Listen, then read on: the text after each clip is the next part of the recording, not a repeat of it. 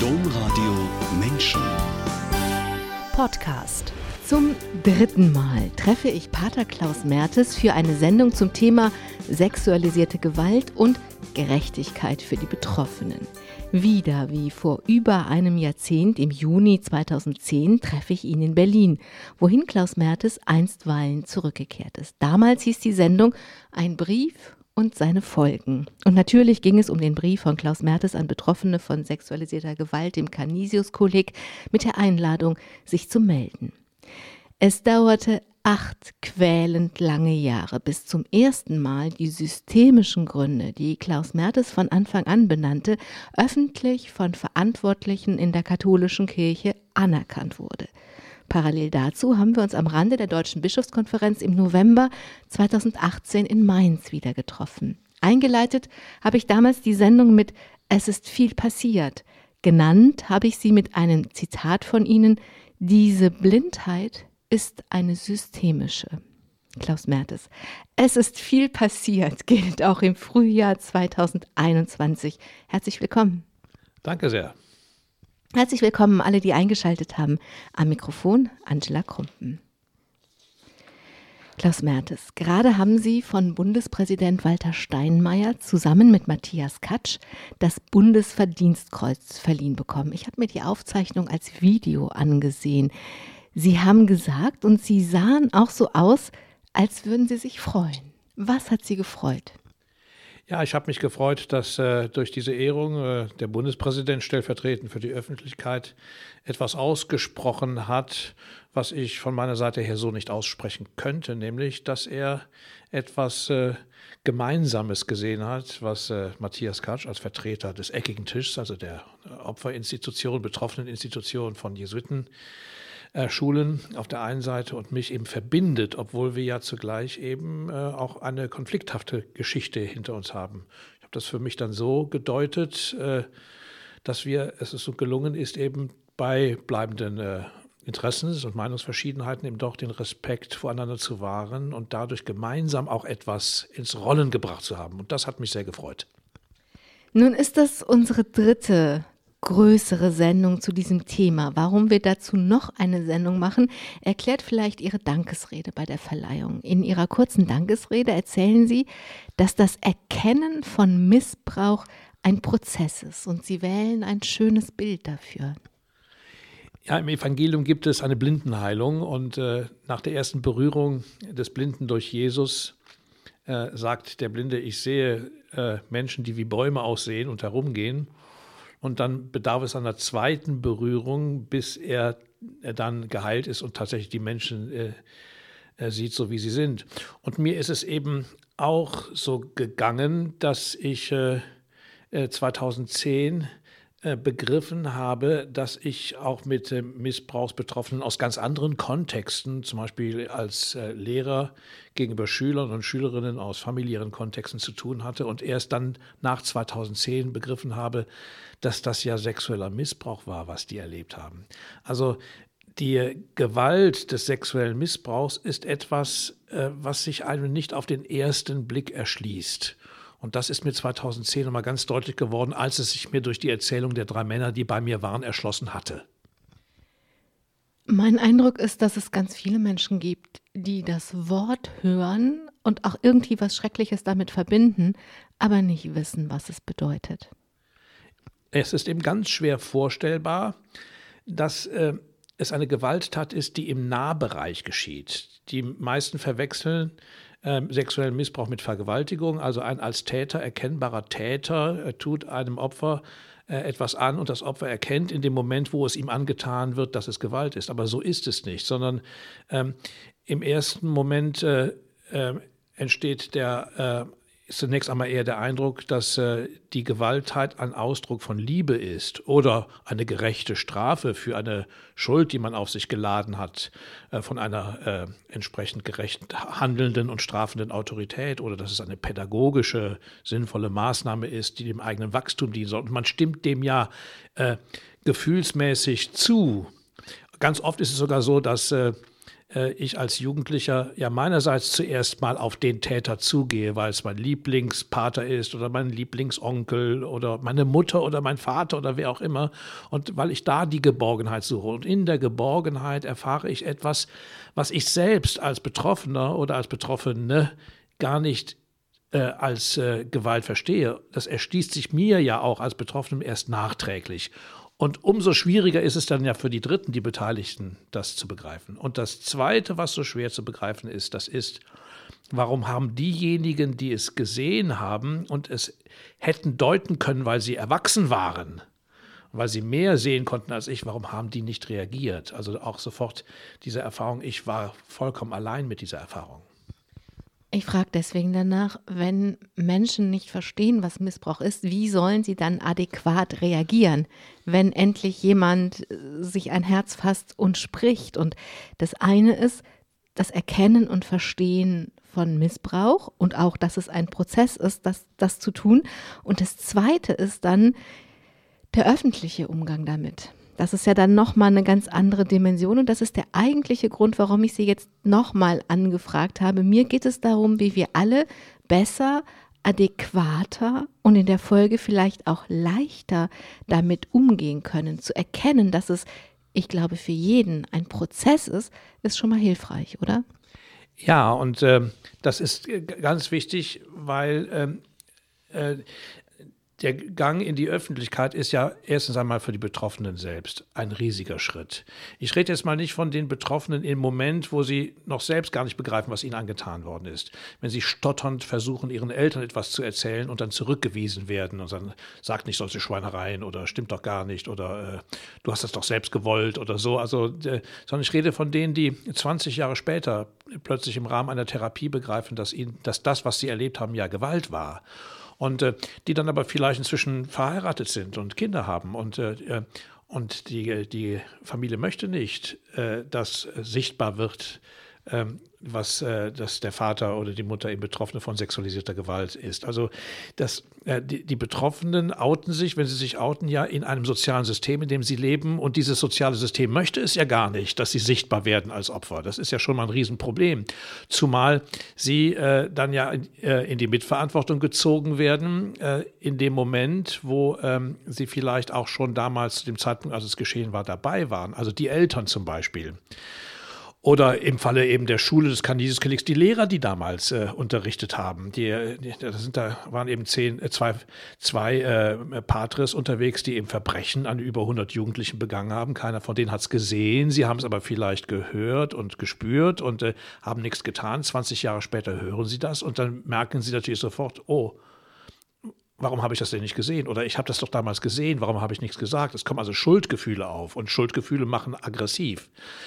Und das ist das eine. Äh, was ganz wichtig ist, ist in dem Zusammenhang, dass Opfer haben in dem Moment, wo äh, sie sprechen, ein Schutzbedürfnis.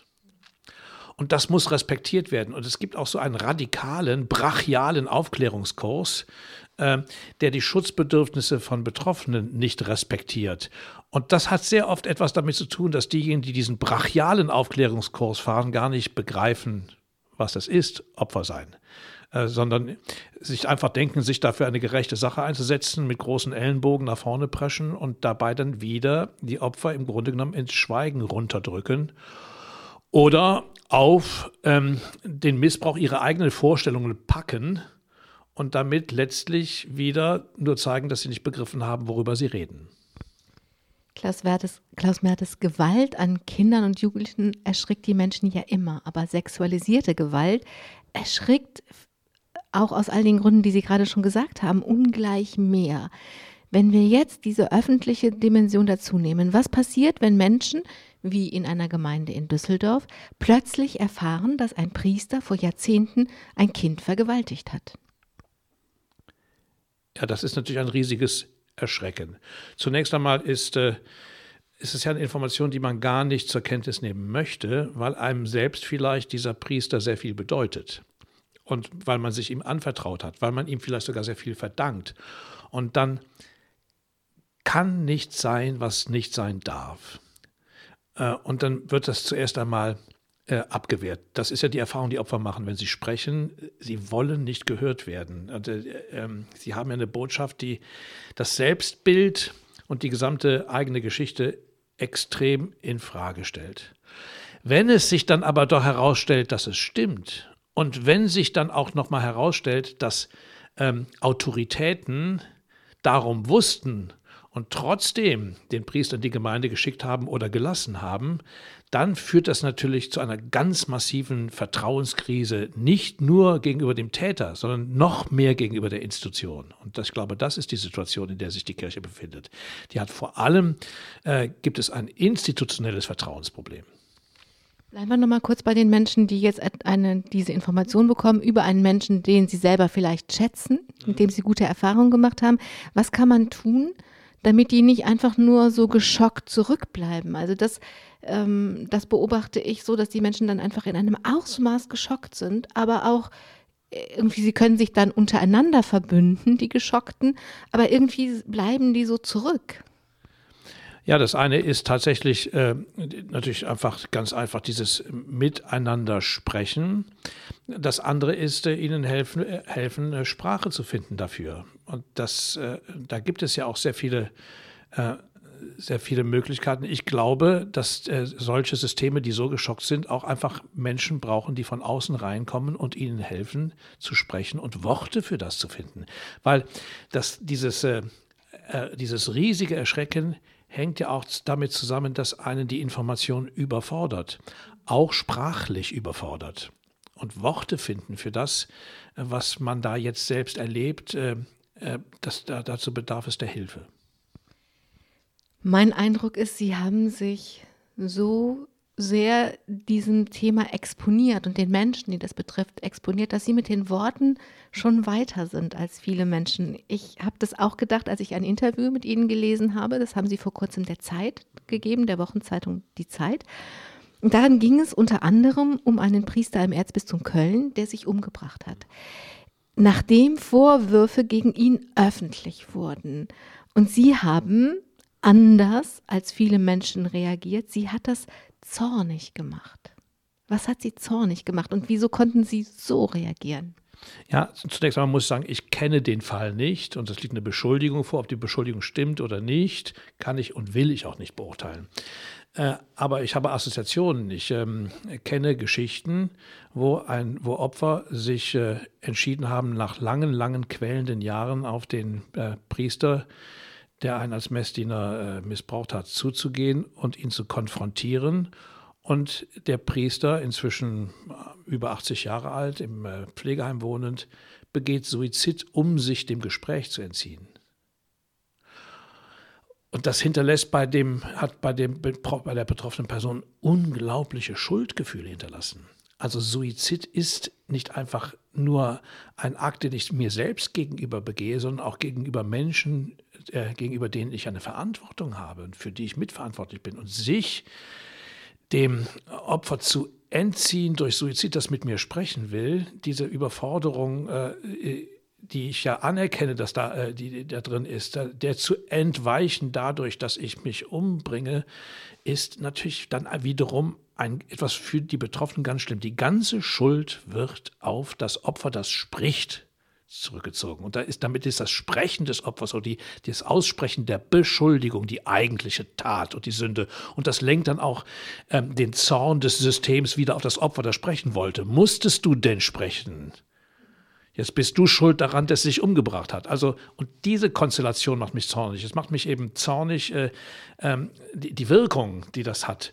Vielleicht noch ein anderes äh, Beispiel, das mir äh, auch nochmal die Brisanz deutlich gemacht hatte. Ich hatte selbst mit einem Fall zu tun, eines Mitbruders, ähm, wo äh, ich von, äh, ich nenne jetzt die Personen nicht, aber es waren hochrangige, zum Teil auch äh, äh, Personen, Ärzte, Psychiater und so, die mir ganz klar gesagt haben, wenn sie diese Aussage über ihren Mitbruder, dass er Täter ist, glauben und daraus Konsequenzen ziehen, wird er sich umbringen. Tun Sie es also nicht. Und da habe ich selbst den Druck verspürt, wie es ist, dass Aufklärung dazu führen kann, dass man beschuldigt wird äh, für Suizide, die diejenigen, die Gegenstand der Aufklärung sind, nämlich die Täter, äh, begehen für den Fall, dass sichtbar wird, was sie getan haben. weil natürlich die Information, die dadurch öffentlich wird, vernichtenden Charakter hat und weil, das gebe ich auch sofort zu, die Öffentlichkeit ja auch nichts anderes zuerst mal zu bieten hat als Verurteilung und Pranger. Nur, das kann nicht der Grund sein, dann wiederum die Betroffenen ins Schweigen zurückzudrücken. Und da wird ein Kampf um Leben und Tod geführt. Sie haben gerade gesagt, dieses, Sie haben das Wort vernichtend kurz gebraucht. Denn das, warum das alle so, so Kirre im Kopf macht und alle so überfordert sind, ähm, hat damit zu tun, dass wenn das, was passiert ist, wirklich offenbar ist, alle nur noch so damit umgehen können, als wäre die Existenz von dem, der es gemacht hat, vernichtet. Ja, und das ist eben auch ein riesiges Problem, weil der Impuls, das gehört auch mit zum Missbrauch, das ist in dem Moment, wo ein Täter da ist, muss der weg weil der natürlich das ganze System, entweder das Familiensystem oder das Kirchensystem oder das Sportvereinssystem oder das gesellschaftliche System beschmutzt. Raus mit dem Dreck, weg mit ihm, wegsperren. Das ist ja dann die, die Haltung gegenüber den Tätern. Und dahinter steht aber genau wieder diese, ich nenne das sozusagen dieser institutionelle Narzissmus, nämlich wir sind die Reinen und die Unreinen müssen rausgeschmissen werden. Wir müssen natürlich auch gucken, wie können wir mit Tätern leben. Wir, äh, wir müssen lernen zu leben mit der Tatsache, dass es Täter gibt, die zu uns gehören. Wir müssen aufhören, uns, äh, äh, diesen, uns in diesen Gedanken zu verlieben, dass es äh, Orte gibt, wo keine Täter sind. Gibt es nicht. Sondern äh, wir, äh, wir müssen diesen ganz schweren Weg gehen. Das ist ein, und zwar, das ist ein Menschheitsproblem. Das, das ist nicht, nicht nur ein Problem, also der letzten 10, 20 Jahre, ein Menschheitsproblem. Wie leben wir mit der Tatsache, dass es in unserer Welt, in unseren gesellschaftlichen Verhältnissen Gewalt gibt? Und zwar äh, diese versteckte Gewalt, die so schwer zu sehen ist, die uns so sehr entsetzt, wenn wir sie sehen, dass wir die Täter sofort eben dann sofort wegsperren müssen und nichts anderes mehr haben als die Vernichtung. Das ist ein ganz, ganz großes und schweres Thema. Und deswegen ist ja Aufklärung auch so unwillkommen, weil es einen vor dieses Dilemma stellt. An der Stelle, Klaus Mertes, glaube ich, verbinden sich zwei Dinge miteinander, denn wegsperren kann man ja eigentlich nur einen Einzelfall. Also rausbringen kann man ja eigentlich nur den, der jetzt so schmutzig ist. Aber meistens dieser, wenn wir über diesen Prozess sprechen, der das Erkennen ist und versuchen, diese Worte zu finden, dass Menschen eher damit leben können, mit dem, was passiert ist, fängt es ja meistens mit einem Einzelfall an. Ja. Irgendwie wird es durch, durch einen Betroffenen oder einen Täter, den man kennt, bekommt das Thema plötzlich ein Gesicht. Das ist schlimm genug.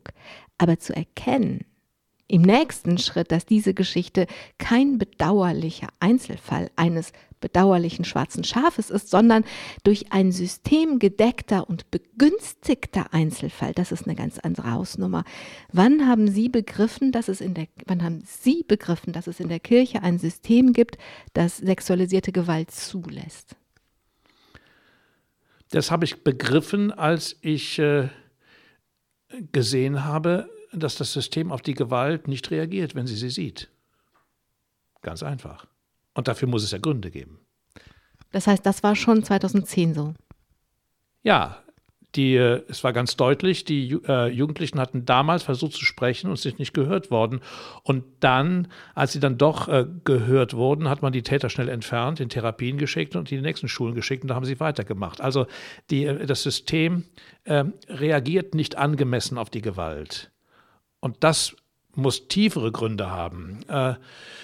Äh, und die, da kann ich jetzt eine ganze Liste geben von Gründen, die es gibt. Mich interessieren am meisten die systemischen Gründe. Die systemischen Gründe sind im Kern, äh, haben damit zu tun, äh, einmal mit, äh, natürlich das, mit dem Problem des, des Imageverlustes für die Institution, äh, dann aber noch tiefer die Unfähigkeit eben zu verstehen, was man da gerade gehört hat.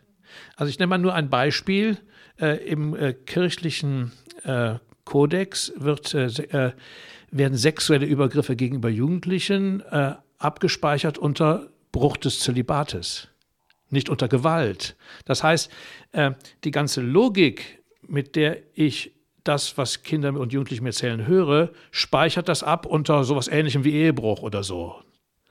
Aber nicht unter äh, Gewalt, die im Grunde genommen eine, äh, eine, eine, Form eben extremer Gewalt ist. Da, das wäre so ein systemischer Grund. Oder ähm, äh, in meinem Falle waren es ja eben ganz oft äh, Jungs, die Opfer sind äh, und äh, die äh, und dann kommt das Thema Homosexualität mit hinein und das ist natürlich ein, Schreckensthema in der Kirche, weil es darf ja homosexuelle Priester gar nicht geben. Also äh, äh, identifiziert man sofort, aha, das war ein schwuler Priester, ganz schlimm, ganz schlimm, ganz schlimm. Und dann hat man schon sofort die homosexuellen Priester zu Tätern abgestempelt und dann äh, ist man schon wieder Täter fixiert äh, auf dem Thema Homosexualität und ist ganz von den Opfern weg. So, und äh, oder noch ein letztes Beispiel vielleicht, wo es so deutlich wird für mich. Ähm, äh, man hat die Opferperspektive gar nicht. Ein äh, befreundeter Fachmann erzählte mir, dass er vor äh, 20 Jahren zu einem ersten Kongress im Vatikan eingeladen war, wo es um das Thema äh, sexueller Missbrauch durch Kleriker ging. Und er erzählte mir, dass von den 15 Referenten 14 Tätertherapeuten waren.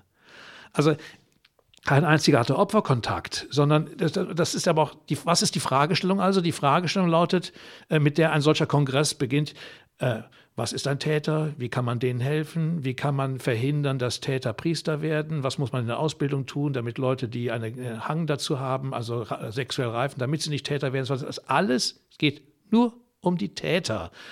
Was das für die Opfer bedeutet, ist völlig egal. Und so war es ja auch am Canisius-Kolleg. Als dann es klar wurde, wurde der Täter schnell entfernt. Wenn man zugehört hätte, hätte man sofort wissen können, es muss dann ja mindestens 100 Opfer geben. Die hat man einfach vergessen. Also dieses einfache Vergessen der Opfer, weil man auf den Täter fixiert ist, das ist so einer der systemischen Gründe, der es einem unmöglich macht, das zu verstehen. Und was ist bei ist in Ihnen passiert, als Sie gemerkt haben, das ist kein Einzelfall, es ist ein System und es gibt systemische Gründe dafür, dass es ein System ist? Ja, ich unterscheide erstmal äh, systematisch und systemisch. Also die Täter haben systematisch pastorale, pädagogische Systeme aufgebaut, um am Ende Jugendliche in die Fallen zu locken, um sie zu missbrauchen.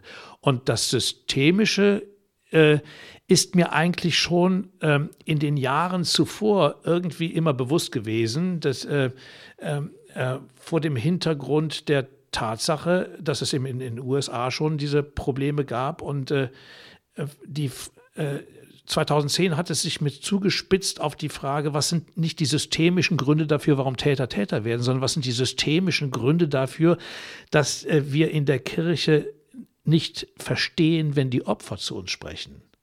Also das war die eigentlich neue Frage. Das war die neue Frage. Also diese, also mein Ansatz für diese Sendung ist, Menschen zu helfen zu verstehen und dann eben auch mit dem, was sie verstehen, umzugehen.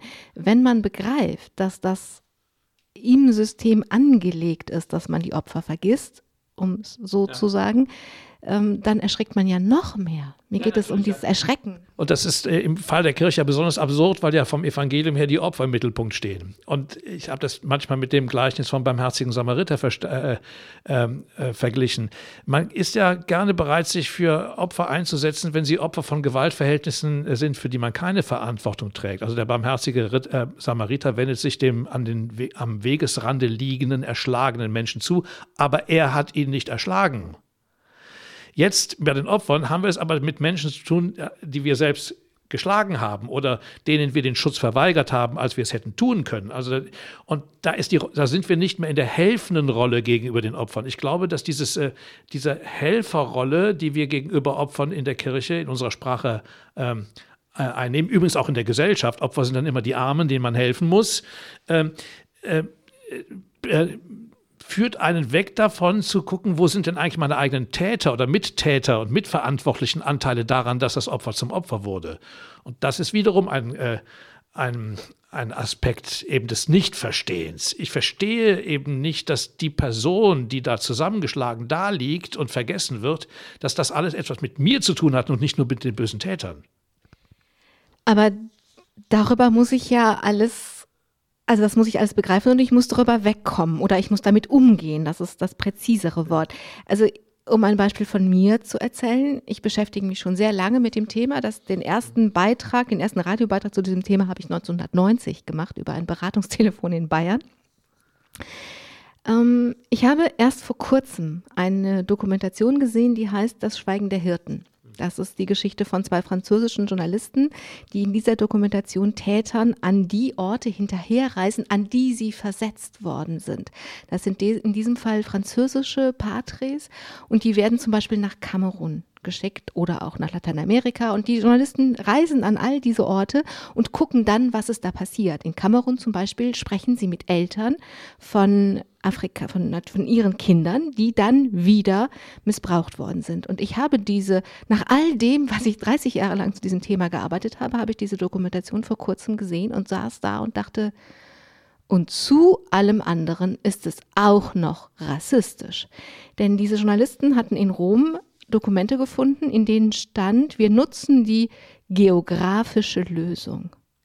Das heißt, wenn wir jetzt die Täter nach Afrika schicken, ich sage jetzt mal ganz böse, sind ja nur schwarze kleine Negerkinder, ist nicht so schlimm. Also es ist auch noch eine rassistische Komponente da drin. Das hat mir, das hat mich fassungslos gemacht. Ja, aber das ist die Praxis gewesen. Das kann ich aus vielen äh, anderen Berichten bestätigen. Und das ist ganz klar, ganz richtig, wie Sie sagen, das ist Rassismus. Und, ganz, ganz, äh, ganz übel, ganz schrecklich. Wenn ich jetzt wirklich so nach und nach begreife, was es ist und dann begreife, dass es dafür eine, ich sage jetzt systemische, ähm, geografische Lösung gibt, dann begreife ich ja, dass ich selber überhaupt gar keine Macht habe. Die Macht liegt in der katholischen Kirche nicht nur mal bei Laien, erst recht nicht bei Frauen. Unter diesen Bedingungen jetzt zu sagen, ich, ach, ich bleibe bei diesem System, macht mit mir, dass ich mich frage, werde ich nicht zur Komplizin auf ein System, auf das ich null Einfluss habe? Ja, Sie sprechen von, äh, äh, ich, ich gehöre ja auf eine andere Weise zum System, weil ich ja mit auf der Machtseite stehe. Ich bin ja katholischer Priester, ich gehöre zum System. Für mich hat sich diese Frage nicht gestellt, weil sie Flucht aus der Verantwortung wäre. Aber und für viele Menschen, die jetzt einfach auf der ohnmächtigen Seite stehen, weil sie im System keine Verantwortung tragen können? Ich verstehe, dass Menschen äh, austreten, um äh, zu verhindern, dass sie Komplizen werden. Ich möchte darüber auch nicht urteilen. Es gibt aber den anderen Weg, nämlich äh, äh es gibt keine Möglichkeit zur Veränderung des Systems, wenn es nicht Kräfte auch von innen her gibt, die an der Veränderung arbeiten. Äh, ich, wenn ich ähm, das möchte ich denjenigen, die austreten, nicht unterstellen. Aber äh, wenn, die, ähm, wenn das Austreten äh, motiviert ist dadurch, dass ich nicht zum Komplizen werde, dann geht es ja wieder um mich. Aber die Frage ist ja, was brauchen die Betroffenen?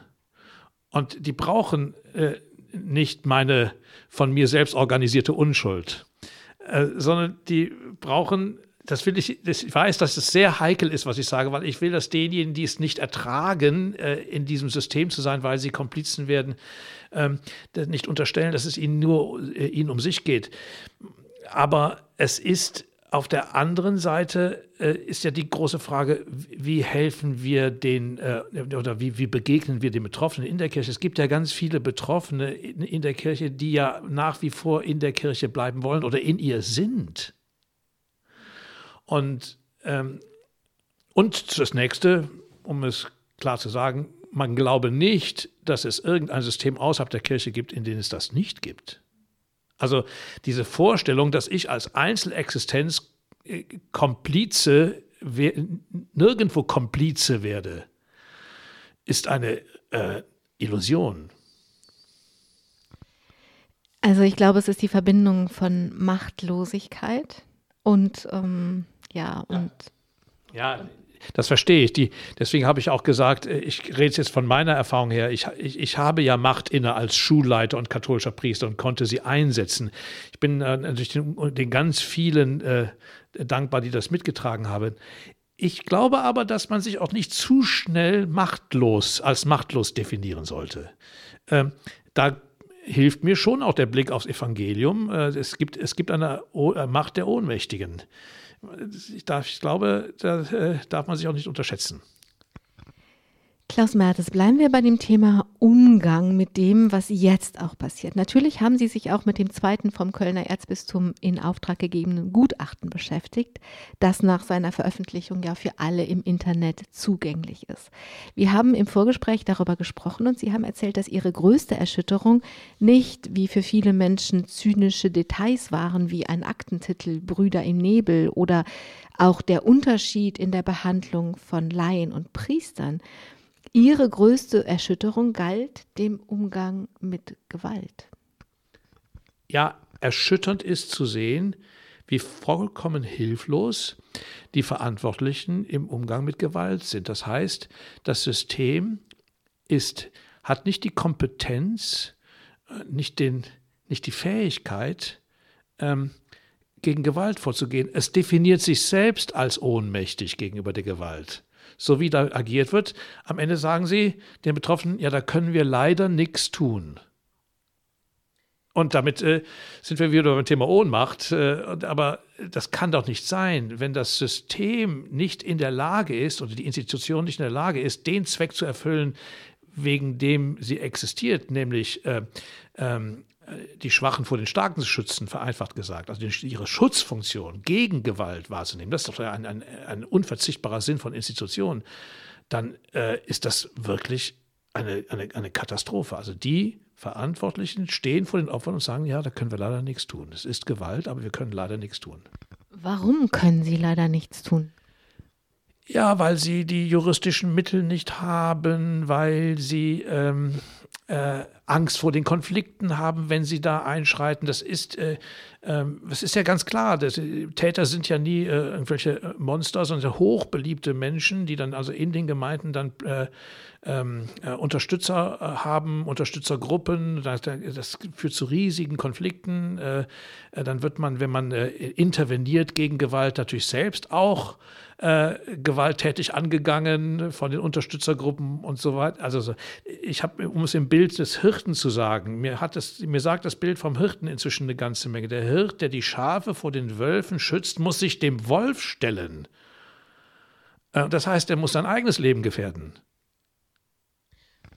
Und das halten Sie für den Grund, dass am Ende dieses ähm, ratlose, im besten Fall bedauernde Schulterzucken übrig bleibt, da können wir leider nichts tun, dass, dass mit dem Wolf nicht umgegangen wird, also mit, dem, mit den Aggressionen. Ja, das, die, die Unfähigkeit, mit Aggressionen umzugehen, sich denen zu stellen, sie auszuhalten. Die Angst. Angst. Also, weil man nicht mit Angst umgehen kann, kann man nicht mit Gewalt umgehen, muss man Schulterzucken vor den Opfern stehen. In gewisser Weise, ja, das ist das, ich sag's ja, das ist das erschreckende Bild, das ich sehe. Das ist, es ist die pure Ohnmacht und äh, äh, Angst, Angst vor Aggression. Äh, ich sage ja nicht, dass die Ängste unberechtigt sind, aber das, das muss man, wenn man in der Verantwortung äh, steht, äh, bringen. Also wenn ich, wenn mein Auftrag ist, die, Hir die Schafe vor den Wölfen zu schützen, dann muss ich mich dem Wolf in den Weg stellen. Und der ist, der ist stark. Und der Wolf ist nicht nur der Täter, der Wolf sind vor allem auch nochmal sozusagen das soziale Umfeld, das ihn stützt. Und das darf man nicht unterschätzen. Und das sind ja vielleicht sogar nochmal in diesem sozialen Umfeld, das den äh, Wolf schützt, sind ja vielleicht nochmal Freunde von mir selbst drin. Äh, dann, dann zerbrechen auch meine Freundschaften, dann zerbricht mein soziales Gefüge. Wenn ich mich für Betroffene einsetze, bringt es auch mein eigenes Freundschafts- und soziales Gefüge äh, ins Zerbrechen. Das ist, die Gewalt ist gewaltig, der ich da entgegenzutreten habe, wenn ich interveniere. Das macht Angst. Und genau das ist dann dieses Ohnmachtsgefühl. Und das ist einfach so schrecklich zu lesen. Ich habe in dieses Gutachten auch, ich habe das nicht ganz gelesen, alle 900 Seiten, aber ich habe auch einen Aspekt darin gefunden, der dann bei mir nochmal was verändert hat, denn ich habe immer versucht oder ich habe immer gedacht, in den 1960er Jahren, 1970er Jahren, da war dieser Wolf, diese Gewalt so tabuisiert, sexualisierte Gewalt an Kindern, dass ich dachte, okay, vielleicht wussten die Menschen das damals nicht besser, die Verantwortlichen. Also vielleicht haben die die Täter versetzt, weil sie gedacht haben, sie wussten es nicht besser. Und dann sind eben durch das Versetzen wieder neue Kinder und neue Jugendliche zu Opfern geworden. Aber dieses Kölner Gutachten zeigt so klar, bei Laien wussten alle genau Bescheid, aber bei Priestern nicht. Dass für mich diese, die waren alle Kinder ihrer Zeit, also dieses Bemühen um Gerechtigkeit an der Stelle nicht mehr gilt. Wie kann, man kann doch nicht bei Laien adäquat reagieren und bei Priestern nicht, wenn man, man kann doch nicht einmal wissen, was sexualisierte Gewalt anrichtet und einmal nicht. Das geht doch nicht. Ja, dem habe ich nichts hinzuzufügen. Ganz klar. Und das ist, äh, das ist der Klerikalismus. Das ist dann nochmal eine besondere ähm, äh, Loyalitätspflicht gegenüber einem äh, Bund von Männern, eben da, äh, die, äh, der sich dann äh, nicht mehr den Kriterien stellt, die er selbst auf andere anlegt. Im Evangelium ist das die Heuchelei. Klaus Mertes. Kommen wir zum Thema Verantwortung. Alle reden immer von Verantwortung und Verantwortung hängt ja, ich mache mal zwei Themen gleich, mach mal zwei Fässer gleichzeitig auf. Verantwortung hängt ja immer ganz eng zusammen, dann in der Folge mit Glaubwürdigkeit. Eigentlich heißt es jetzt immer, jetzt muss Verantwortung übernommen werden. Aber ich, ich sehe diese Verantwortung nicht. Wer muss denn in diesem Fall welche Verantwortung übernehmen? Was heißt das denn hier, Verantwortung zu übernehmen? Für mich hieß es ganz konkret, ähm, den Betroffenen zuhören und mich entscheiden, ob ich ihn glaube oder nicht. Das war die erste Verantwortung. Die zweite Verantwortung war, ähm, nachdem ich mich entschieden habe, ihnen zu glauben, ähm, ähm die, äh, meinen Anteil an der Aufklärung zu leisten indem ich äh, Verfahren eröffne, die es möglich machen, Betroffenen zu sprechen, äh, damit ihre Geschichte und ihre, äh, von der Institution anerkannt wird. Das ist ja ganz wichtig für die Betroffenen. Das Dritte ist, äh, ähm, äh, ihnen ähm, Gerechtigkeit widerfahren zu lassen, da wo es möglich ist. Also, also Täter bestrafen, der Strafe zuführen, wo das noch möglich ist, wenn, es, wenn die Taten nicht verjährt sind oder da gibt es das. Und dann äh, eben äh, äh, ähm, Ansprüche, die sie, sich Ansprüche, die sie haben, zu stellen. Das sind Entschädigungsfragen, das sind Fragen von therapeutischen Hilfen, da geht es auch um Geldfragen und so weiter und so fort. Im Fall der Fälle äh, gehört vielleicht auch dazu, zu erkennen, äh, ich bin selbst so sehr verantwortlich im System und bin so sehr verstrickt in die Geschichte, dass ich die Verantwortung nicht mehr selbst glaubwürdig repräsentieren kann. Und dann, sind, dann kommt dann die Rücktrittsfrage sein. Die darf aber nicht verwechselt werden mit einer Flucht vor der Verantwortung. Also das ist ja auch ein einfacher Weg. Ich trete jetzt zurück und dann müssen dann andere das auf, aufarbeiten. Ist auch zu einfach. Das ist ja das Thema, das jetzt in Köln zurzeit wabert. Ähm, äh, das äh, das bedeutet für mich ganz konkret zunächst einmal Verantwortung. Ja, soweit. Können Sie Ihre Frage noch mal etwas präzisieren? Also ich höre immer, jetzt, müssen, jetzt muss Verantwortung getragen werden und ich sehe, dass versucht wird, Verantwortung zu tragen. Ich sehe aber nicht, dass es gelingt. Also vielleicht, ich muss gleich die Frage gar nicht präzisieren. Ich glaube, Sie haben das schon beantwortet und vielleicht führt es ja, direkt. Darf, darf ich noch ein, äh, vielleicht noch eine Sache dazu sagen? Ähm, das eine ist, äh, natürlich muss von Seiten der Kirche Verantwortung übernommen werden. Aber es muss auch klar sein, wofür die Kirche Verantwortung nicht übernimmt. Und das ist ja vereinfacht vielleicht gesagt auch das Problem von Köln. Äh, der Kirche steht ähm, äh, in dieser Angelegenheit im Täter-Opfer-Ausgleich, auch zwischen Institutionen und Opfern, keine richterliche Funktion zu. Das heißt, Verantwortung übernehmen würde auch bedeuten, äh, zurücktreten und Verantwortung aus den Händen geben in eine unabhängige Institution, die dann Verantwortung nimmt für Rechtsprechung und Rechtskultur in diesem Bereich. In einer monarchischen Kultur ist das nicht möglich. Und da muss, äh, da bedeutet Verantwortung zu übernehmen auch ähm, äh, die Anteile von Verantwortung, die sie nicht mehr übernehmen kann, weil sie ja Teil des Problems und nicht der Lösung ist, dann tatsächlich an unabhängige Institutionen weiterzugeben. Klaus Mertes, gerade jetzt erscheint ein neues Buch von Ihnen. Sie haben es genannt, den Kreislauf des Scheiterns unterbrechen. Und deswegen dachte ich, wir kommen von dieser Verantwortung, die versucht wird wahrzunehmen, aber eben dann in der Öffentlichkeit wahrgenommen wird als äh, dass äh, sie machen es immer schlimmer, wenn sie da anfangen, Verantwortung wahrzunehmen. Ähm, sie meinen den Kreislauf, dass die katholische Kirche mit ihrer Aufklärungsarbeit immer neu und zuletzt in Köln, Sie nennen das im Buch auch immer krachender scheitert. Dieses ganze Buch können wir nicht behandeln, aber vielleicht können wir dieses Scheitern in Augenschein nehmen, denn Sie nennen es ja einen Kreislauf des Scheiterns. Warum wird da im Kreis gescheitert und warum gibt es nicht wie bei einem Kreisverkehr einen Ausgang, wo man rausfahren kann aus dem Scheitern? Ja, es ist ja für die Menschen in der Kirche äh, unglaublich ermüdend zu erleben, wie das jetzt seit, seit elf Jahren geht. Und es ist immer wieder ein, ein, Skandal, eben ein Scheitern nach dem anderen. Obwohl, das muss man sagen, so unglaublich viel Gutes geschieht. Also gerade im Präventionsbereich. Es hat ja keine Institution in der Gesellschaft gegeben, die das Thema so ernst nimmt wie die katholische Kirche. Und äh, das ist da gerade für die, die in diesem Bereich arbeiten, die, die Lehrerinnen und Lehrer, die Schulleiter, die, in der Pastoral tätigen, auch die vielen guten Pfarrer, die sind äh, schrecklich, wollen sich ständig äh, mit diesem Thema befassen und ganz viel Gutes getan haben, sehr viel geändert haben, äh, erleben dann immer wieder so etwas wie Köln und dann ist die ganze Glaubwürdigkeit auch ihrer eigenen Arbeit weg und man ist wieder am Scheitern. Ich glaube, dass der tiefste Grund des Scheiterns darin besteht, dass der Notenschlüssel vor der Melodie äh, äh, nicht stimmt. Also warum äh, wollen wir als Kirche die sexualisierten äh, äh, Gewalttaten aufarbeiten? Was ist der eigentliche Grund?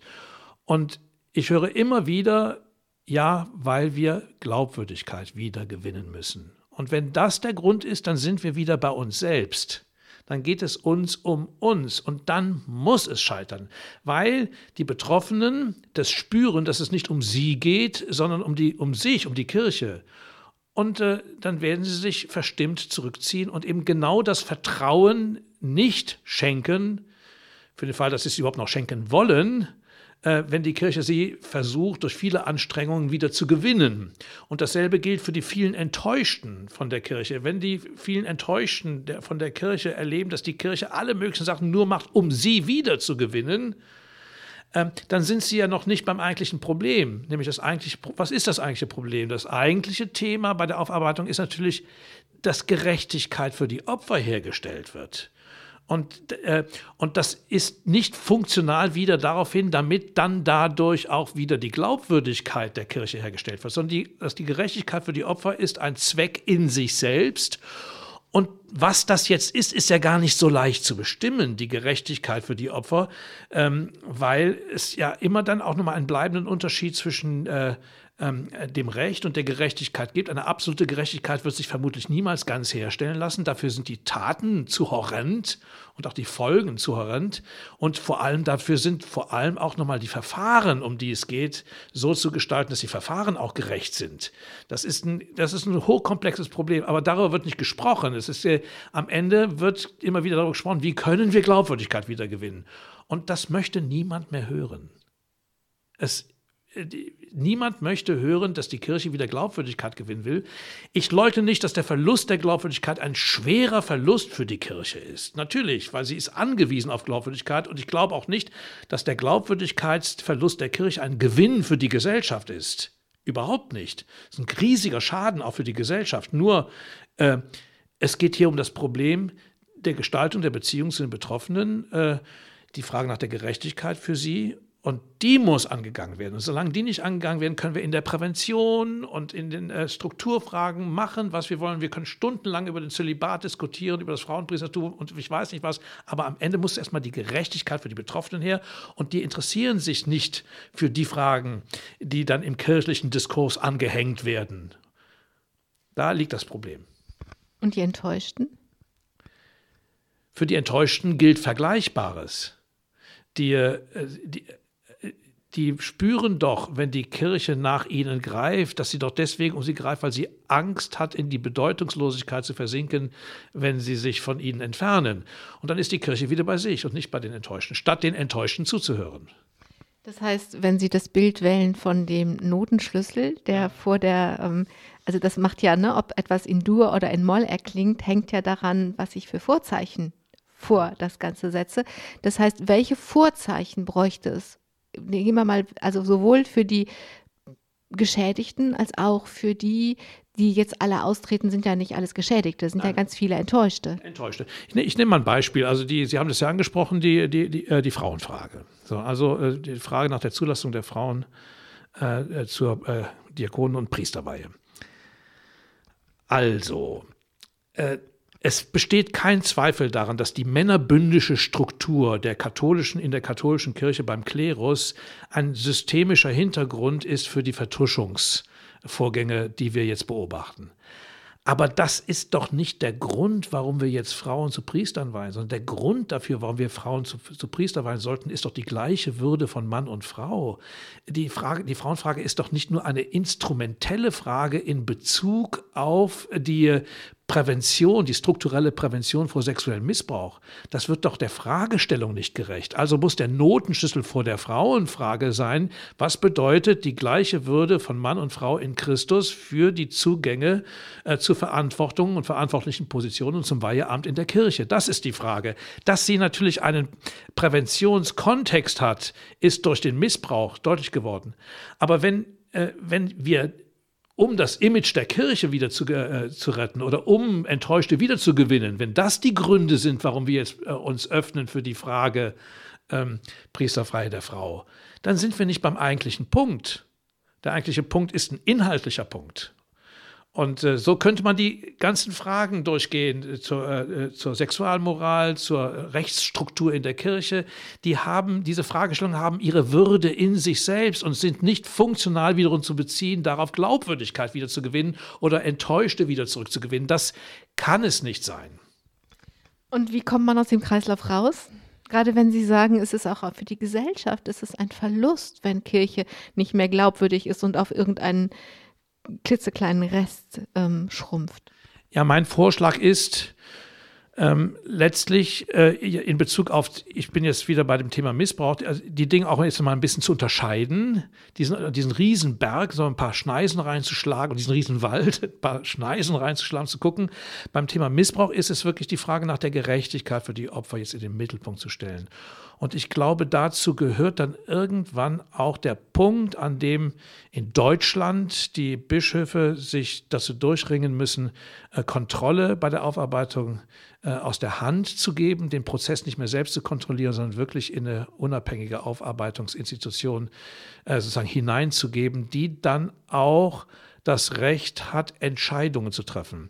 Das ist jetzt sehr allgemein ausgedrückt, das müsste man nochmal genauer durchdenken, aber da wäre für mich der Weg. Die Kirche schafft es nicht allein und kann es nicht. Das ist eine ständige Selbstüberforderung. Ich habe kürzlich äh, ein Gespräch gehabt mit dem äh, äh, Bischof von Belfast, oder daran teilgenommen, Bischof von Belfast in, Nordirland. Und die haben ein anderes Rechtssystem und der erzählte äh, sehr eindrucksvoll, was für eine unglaubliche Entlastung für die Kirche in Irland war, dass der Staat reingegangen ist in die ganze Geschichte. Das geht vom angelsächsischen Rechtssystem her, von unserem her nicht. Das muss, äh, äh, muss von anderen Voraussetzungen ausgehen. Aber äh, die Kirche ist, befindet sich auch in einem Selbstüberforderungszusammenhang, äh, gerade auch sozusagen der leitende Klerus, weil sie letztlich die Kontrolle über den Vorgang nicht aus der Hand geben wollen. Aber ich muss es tun dann wäre so eine Situation wie in Köln nicht entstanden, dass ein Gutachten in Auftrag gegeben wird, dann aber nicht veröffentlicht wird, weil alles in einer Hand liegt. Derjenige, der das Gutachten in Auftrag gibt, über sich selber kann auch entscheiden, ob es veröffentlicht wird oder nicht.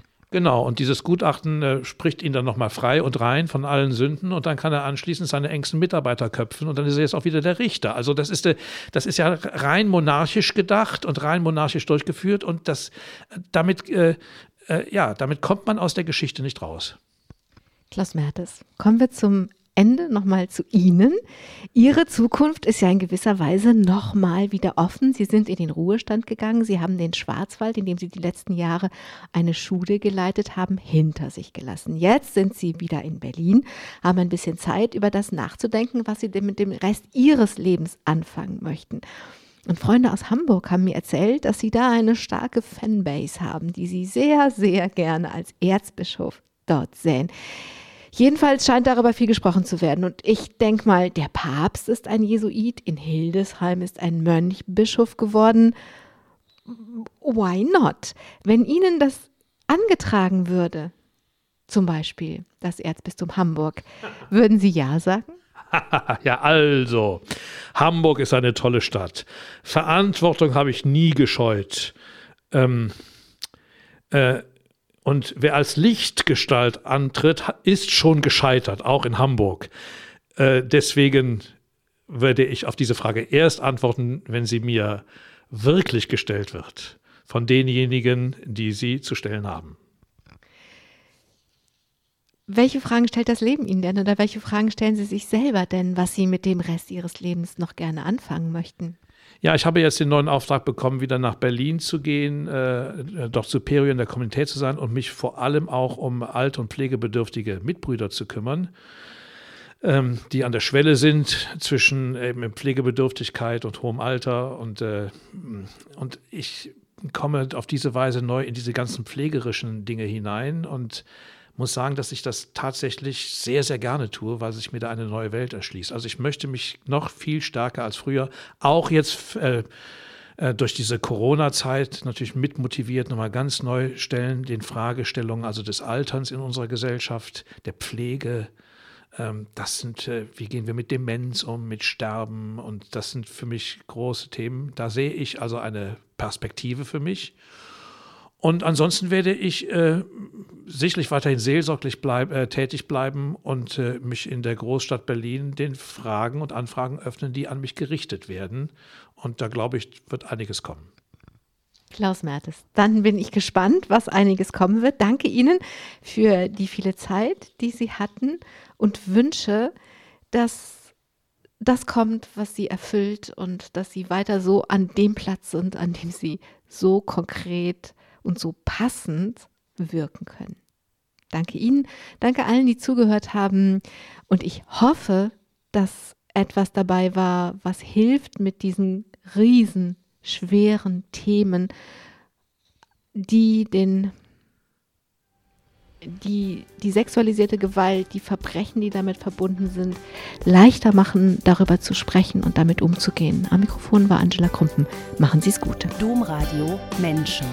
Weitere Informationen finden Sie auf domradio.de.